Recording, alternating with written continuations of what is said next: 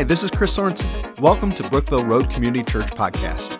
If you haven't done so already, please take a moment to check out our website at brookvilleroad.cc for all the latest information about what's going on at Community Church. I hope the following message inspires you to take your next step in becoming a wholehearted follower of Jesus Christ. Enjoy.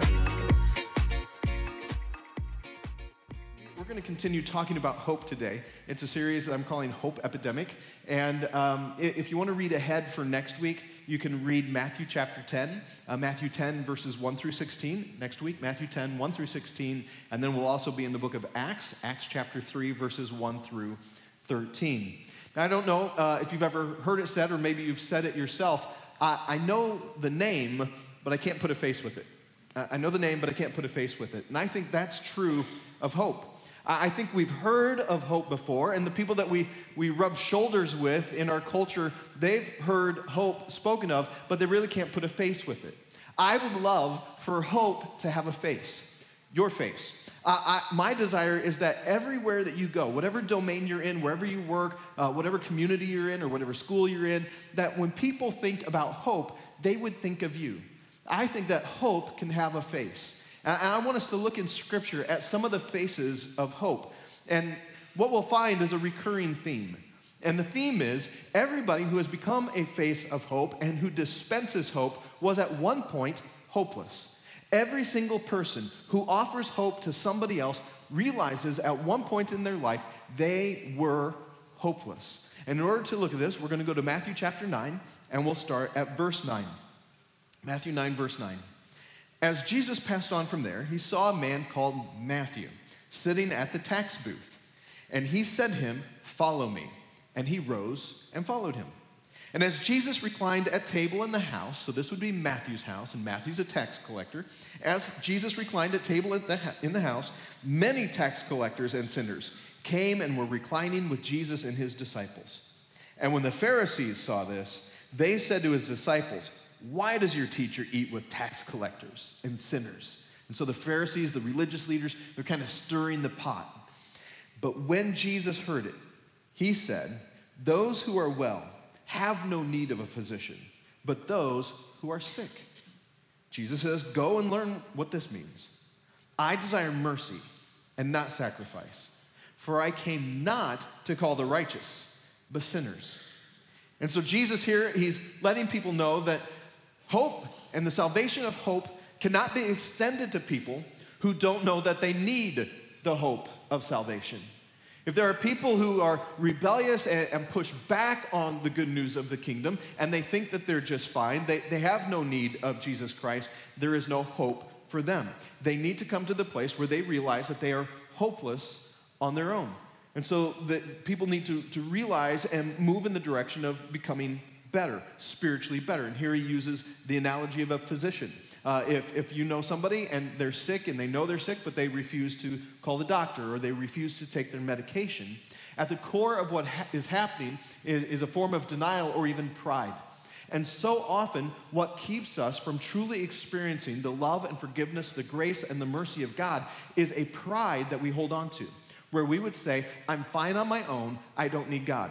I'll work my way through this life. I'll figure it out on my own. But if we are ever to truly understand the hope that God has for us through Jesus Christ, a certain hope of everlasting life, then you and I are going to need to know we are in a hopeless condition on our own. We are hopeless and helpless when we come into this world.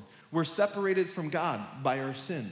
And there's nothing that we can do in and of ourselves to get enough knowledge or to work hard enough or maybe to try to stack up enough good things that would put us in a position of God saying, wow, you're a great human being on your own. We are helpless and hopeless in our sin.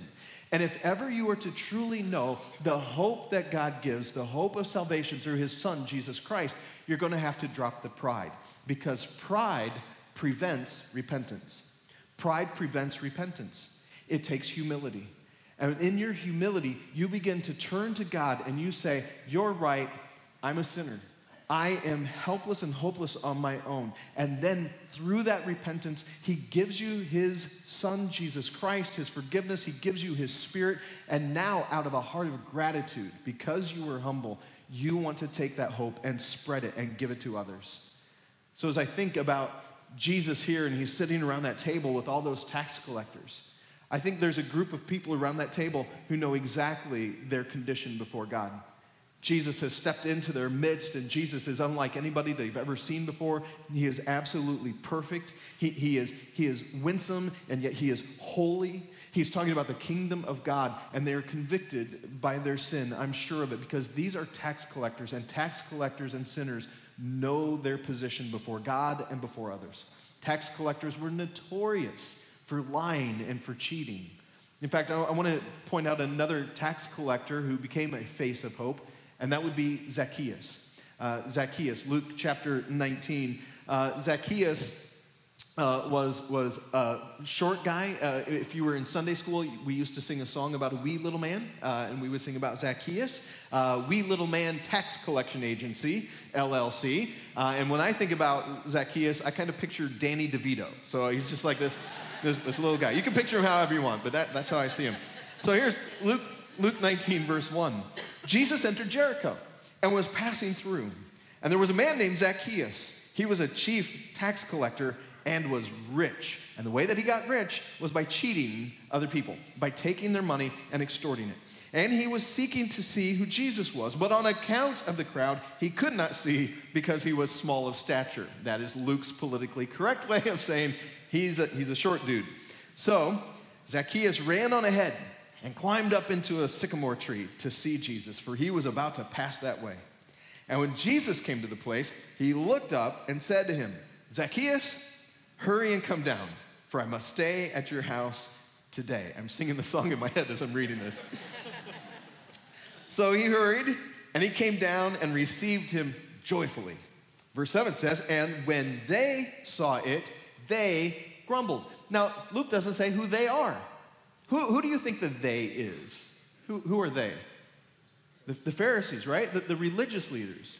The, the Pharisees they, they felt that they were right before God because of their position, because of their knowledge, and they, they really didn't know the condition that they were in. You, you can be so good or try to be so good and, and get to church very often and yet still be very, very far away from God.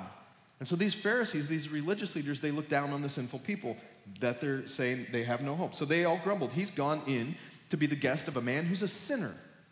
And now once again, Jesus is among all of these tax collectors. And again, Jesus is holy and he is righteous and he is other. And when Jesus steps into this place, those individuals, they know their sin condition. There's no way to hide from it. Jesus is perfect. And Jesus is talking about a way of life that is the antithesis of the way that they have been living because they've been lying and cheating. They, are duplicitous. And now Jesus in, is in their midst, and something begins to happen in that room. And something begins to happen in Zach's heart. Watch this. And Zacchaeus stood and he said to the Lord, Behold, Lord, the half of my goods I give to the poor. And if I've defrauded anyone of anything, I restore it fourfold. Everybody's jaws drop in this moment. This is unlike Zacchaeus. This isn't what he normally does. He usually takes money, he doesn't give money, but he's being transformed. And Jesus said to him, Today salvation has come to this house, since he also is a son of Abraham, for the Son of Man came to seek and to save the lost. So when Zacchaeus, who didn't deserve hope, received hope, he had to do something with it. And he starts to give that hope away in a very practical way. He, does, he did it financially, the, the same way that some of us have been going about, meeting needs in our community and for those that are around us. So he, he begins to go and he says, I'm going to give half of my goods away. So he's giving half of his stuff to the poor. And if you're a poor person and you see Zacchaeus coming your way with money or items, now that's really exciting. And then he starts going door to door and knocking on people's doors where he used to collect money, more money than he needed. Now he's handing them money four times what they originally had been stolen from. And now everybody's hoping, man, I want Zacchaeus to come to my house. I hope he knocks on my door. And in this moment, hope has a face. It's Zach's face. They're hoping that he comes by. He had been moved and changed and transformed by the person of Jesus Christ. He had an encounter with Jesus and it began to change him. And in his humility in this moment, he then repents and that repentance then moves him to gratitude, and that gratitude then moves him to action. And he couldn't take the hope that he had received as a hopeless person and keep it to himself. He had to share it.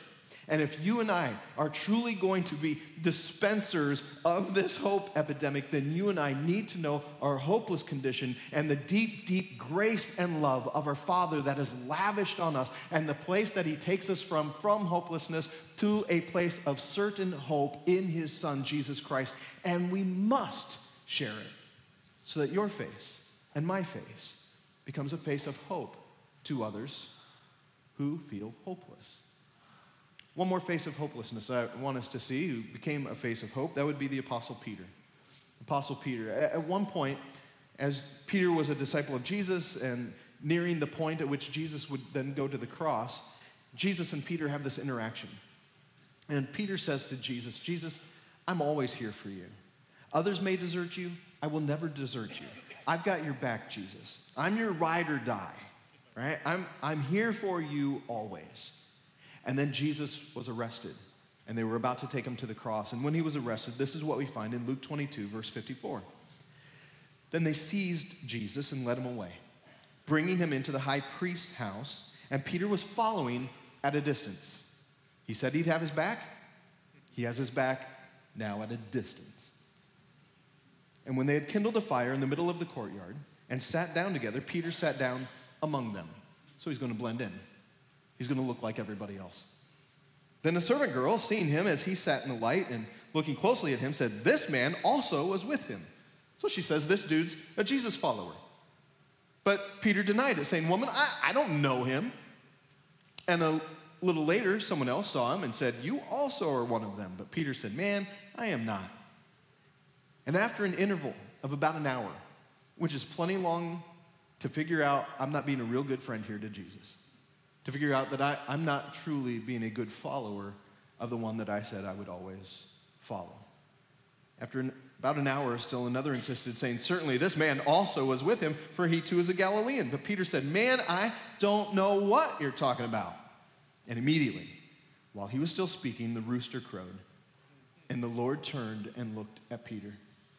And Peter remembered the saying of the Lord, how he had said to him, Before the rooster crows today, you will deny me three times. And Peter went out and wept bitterly. Peter knows hopelessness. He knows what it is to say that he's going to live one way and do one thing and then do something completely different. Peter knows what it is to lose hope. Because not only does he deny Jesus in this moment, he then watches Jesus die on the cross. And he had told Jesus, Look, you're the Son of God. You're the one that we have been waiting for. And so now, when Jesus dies, the, the Messiah that he'd been waiting for, all of his hopes and dreams in this moment kind of die along with Jesus. All, any hope that Peter might have had, like, I want to go to Jesus and say, I'm sorry that I turned my back on you. I'm sorry I wasn't there for you in your greatest need.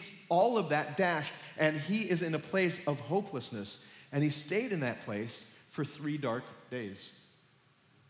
But then, early on a Sunday morning, the first day of the week, some women go to the tomb where Jesus had been laid and buried dead.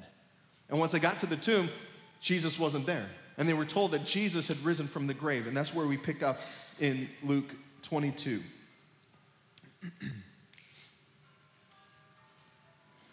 it's going to be Luke 24, verse 8. And they remembered his words. This is the women. And returning from the tomb, they told all these things to the eleven and to all the rest. So the disciples are in the room, other disciples are around as well.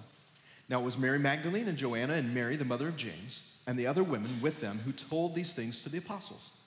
But these words seemed to them an idle tale, and they did not believe them. So in this moment, the disciples, they're doubting. We talked about this last week. They doubted that Jesus was alive. But there, were, there was a change that's happening in this moment for Peter. There's a glimmer of hope for him. Watch this. But Peter rose and ran to the tomb. Stooping and looking in, looking in, he saw the linen cloths by themselves and he went home marveling at what had happened. So, in this moment, Peter understands what hope is. I mean, Jesus Christ died and Peter's hope died with him. And now he's getting this good news that potentially Jesus is alive. And while the others are sitting in that room and they're kind of doubting, like, well, that's just a fairy tale, that really can't be, there's some bit of hope that is rising up on the inside of Peter, and he begins to run to the tomb. Why is he running to the tomb? I think hope is carrying his feet. And as he's on the way to the tomb, he's thinking, could it be, would it be possible that a failure like me might be able to be given a second chance? I mean, if Jesus is alive, I may have the opportunity to look in his face once again and tell him, I'm sorry. Could there be some hope for me? And there was. Jesus was alive. And in fact, they sat down on a beach around another fire this time. Remember Jesus looking through the fire and looking at Peter and just the hopelessness in that moment. Now Jesus looks through another fire and he says, Peter, do you love me? Oh, Lord, you know that I love you. Three times, do you love me? And each time, feed my sheep. And Peter's reinstated and he understands what hope is. But he had received a second chance. I don't know if you've ever gotten a second chance in your life before, but man, when you get a second chance, it just it puts wind back in your sails. I've gotten second chances before. It's like a, a shot of adrenaline. It's like, yes, all right, there, there's hope for me. I came across a story about somebody who got a second chance. It happened some time ago. It happened on New Year's, New Year's Day, 1929. It was the Rose Bowl, and UCLA was playing Georgia Tech.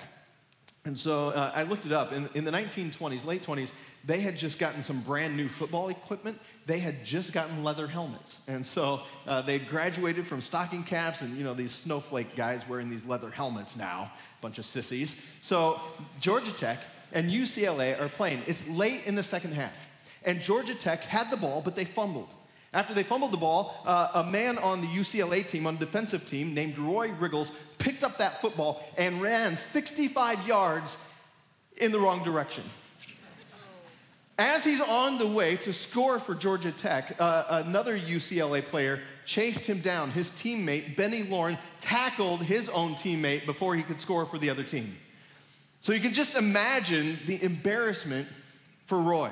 I mean, you've got one, one side of the crowd at the Rose Bowl cheering for your stupidity, and the other side just booing how dumb you are. Now they're pinned pretty far back. UCLA isn't able to make downs, and so on fourth down, they punt. The punt is blocked, and Georgia Tech scores a safety. They're ahead. Halftime. At halftime, Roy just is dejected. He goes into the locker room, he finds a corner, he puts his head in his hands. I mean, he was a mess. And the coach for UCLA was Coach Nibs Price. And Coach Price didn't say a whole lot in the locker room that day. He probably didn't know what to say. But before they went back out onto the field, Coach Price said, Men, the same team that played the first half will start the second. So the players headed for the field, everybody but Roy. Roy, didn't you hear me? The same team that started the first half will start the second. Coach, he said, I can't do it. I've ruined you. I've ruined the University of California. I've ruined myself. I couldn't face the crowd in the stadium to save my life. Then Coach Price put his hand on Riggle's shoulder and he said, Roy, get up and go on back. The game is only half over. And Riegels returned to the game and he'd played like he never ever played before. All of us have run the wrong direction, and God knows it. It's called sin. But just like Coach Price, God would say, get back up, get back into the game. As long as there is breath in your lungs, there is hope for you. As long as there is breath in your lungs, there is forgiveness offered to you.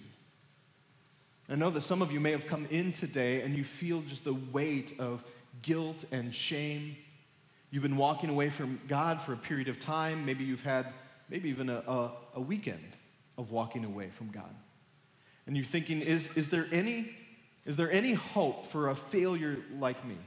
Is there any chance that this God in heaven that I believe is there, but I think hates me in this moment, is there a way that he would forgive me? And there is. There is always a second chance for you. There is always an opportunity for you. God would say, as long as there is breath in your lungs, there is an opportunity for you to move in my direction and to experience my forgiveness. Yes, you may be hopeless in this moment, but you do not need to remain in your hopelessness. You can begin to move in my direction by dropping the pride, by moving my way in humility, repenting of your sin, and know that when I forgive you of your sins, I am faithful and I'm just, and I will forgive you of your sins, and I will purify you from all unrighteousness. That's our God, and that's what He offers to us. And so that should fill us with just this, this sense of humility and gratitude that in this moment, a loving Heavenly Father would move in our direction and take you in the darkest place that you are right now and say, Child, I love you. This game is not over. There's hope for you. Move in my direction. And at that point, your face becomes a face of hope because you knew the place from where you came in a place of hopelessness, and because of Christ, gave you hope. This, this is what Peter experienced. He got a second chance. In fact, I was reading 1 Peter this week, and I read 1 Peter 1, verse 3, where it says this Peter writes, According to his great mercy, he has caused us to be born again to a living hope. Through the resurrection of Jesus Christ from the dead, to an inheritance that is imperishable, undefiled, and unfading, kept in heaven for you he says, he says, this, you can have a living hope through the resurrection. And I'm thinking that as Peter is writing this, he's remembering hope carrying his feet toward that empty tomb, not knowing one way or the other. Could it be, is it possible that a failure like me might be able to receive some forgiveness? And he peeks in that tomb and he realizes, yes, there is a living hope, and his name is Jesus, and that is available for everybody. That is a certain hope that you can have. In fact, I think I need to read just a little bit more of 1 Peter 1, and hopefully it will touch a heart and encourage you today. He says, He's caused us to be born again to a living hope through the resurrection of Jesus Christ from the dead. Verse 4 says, To an inheritance that is imperishable, undefiled, and unfading, kept in heaven for you who by God's power are being guarded through faith for a salvation ready to be revealed in the last time. In this you rejoice, though now for a little while, if necessary, you've been grieved by various trials, so that the tested genuineness of your faith, more precious than gold that perishes though it is tested by fire, may be found to result in praise and glory and honor at the revelation of Jesus Christ Though you have not seen him, you love him. Though you do not now see him, you believe in him and rejoice with joy that is inexpressible and filled with glory, obtaining the outcome of your faith, the salvation of your souls. That is yours. When you move away from pride, when you move away from self sufficiency, and you move in the direction of this Jesus Christ who holds salvation in his hand for you, that certain hope is yours through Jesus, who is the living hope. You may have come in just way down by the sin in your life or the hopelessness of the place that you find yourself. But, friend, you do not need to remain hopeless because there is hope. His name is Jesus.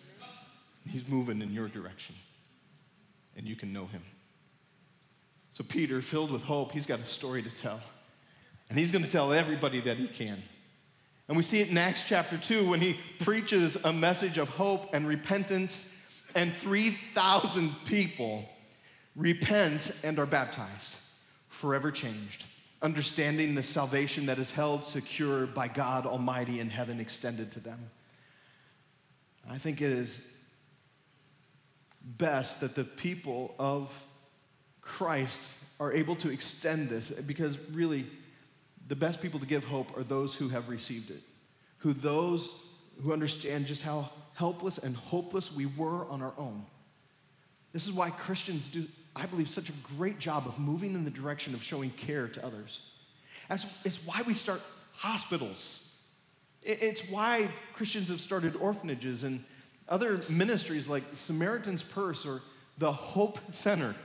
We got, a, we got a ministry half a mile from us called the Hope Center to dispense hope to young ladies caught up in human trafficking so that they might receive hope and then extend hope to others. How did all of that start? Well, it starts with one man, Pastor Hubert, receiving the hope of Jesus Christ and saying, Well, I can't keep this to myself. I got to extend this to other individuals.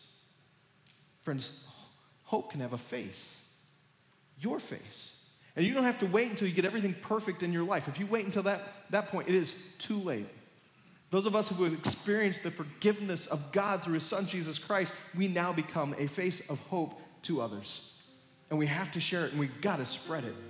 This is why Jesus said in Matthew 28 18 through 20, he says, All power, all authority in heaven and on earth has been given to me. Now you go.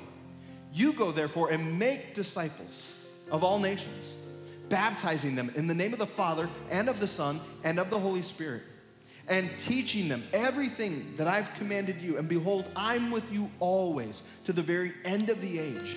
And so, those of us who hear this commission of God, who've received his hope, who have the gospel good news of Jesus Christ, we can't keep it to ourselves. We have to go, and then we have to go across ethnic lines and social lines to every tribe, to every tongue, to every nation, extending care and hope and kindness to widows and to orphans, to people who are brokenhearted, offering hope to hopeless individuals. That is our call to take what God has given to us out of his loving kindness to experience the hope of the living hope, Jesus Christ, and offer it to others. That is our call. Will you go with me and do that?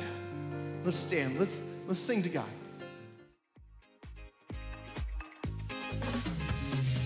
Once again, thanks for listening.